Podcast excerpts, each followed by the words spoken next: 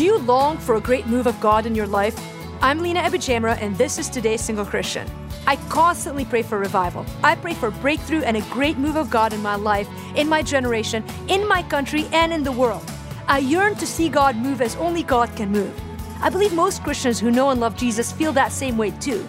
Yeah, I recently read that great moves of God are usually preceded by simple acts of obedience. It's not as complicated as we make it. There is no secret formula to seeing breakthrough and revival. There are simply little steps of obedience a bowing on our knees before our Father, a surrender of what we count dear to us, a kind word when our flesh longs to fight and vindicate, forgiveness, small steps of obedience leading to great revival. What are some small steps of obedience you might take today? How you respond to God today might have more impact on the future than you can imagine.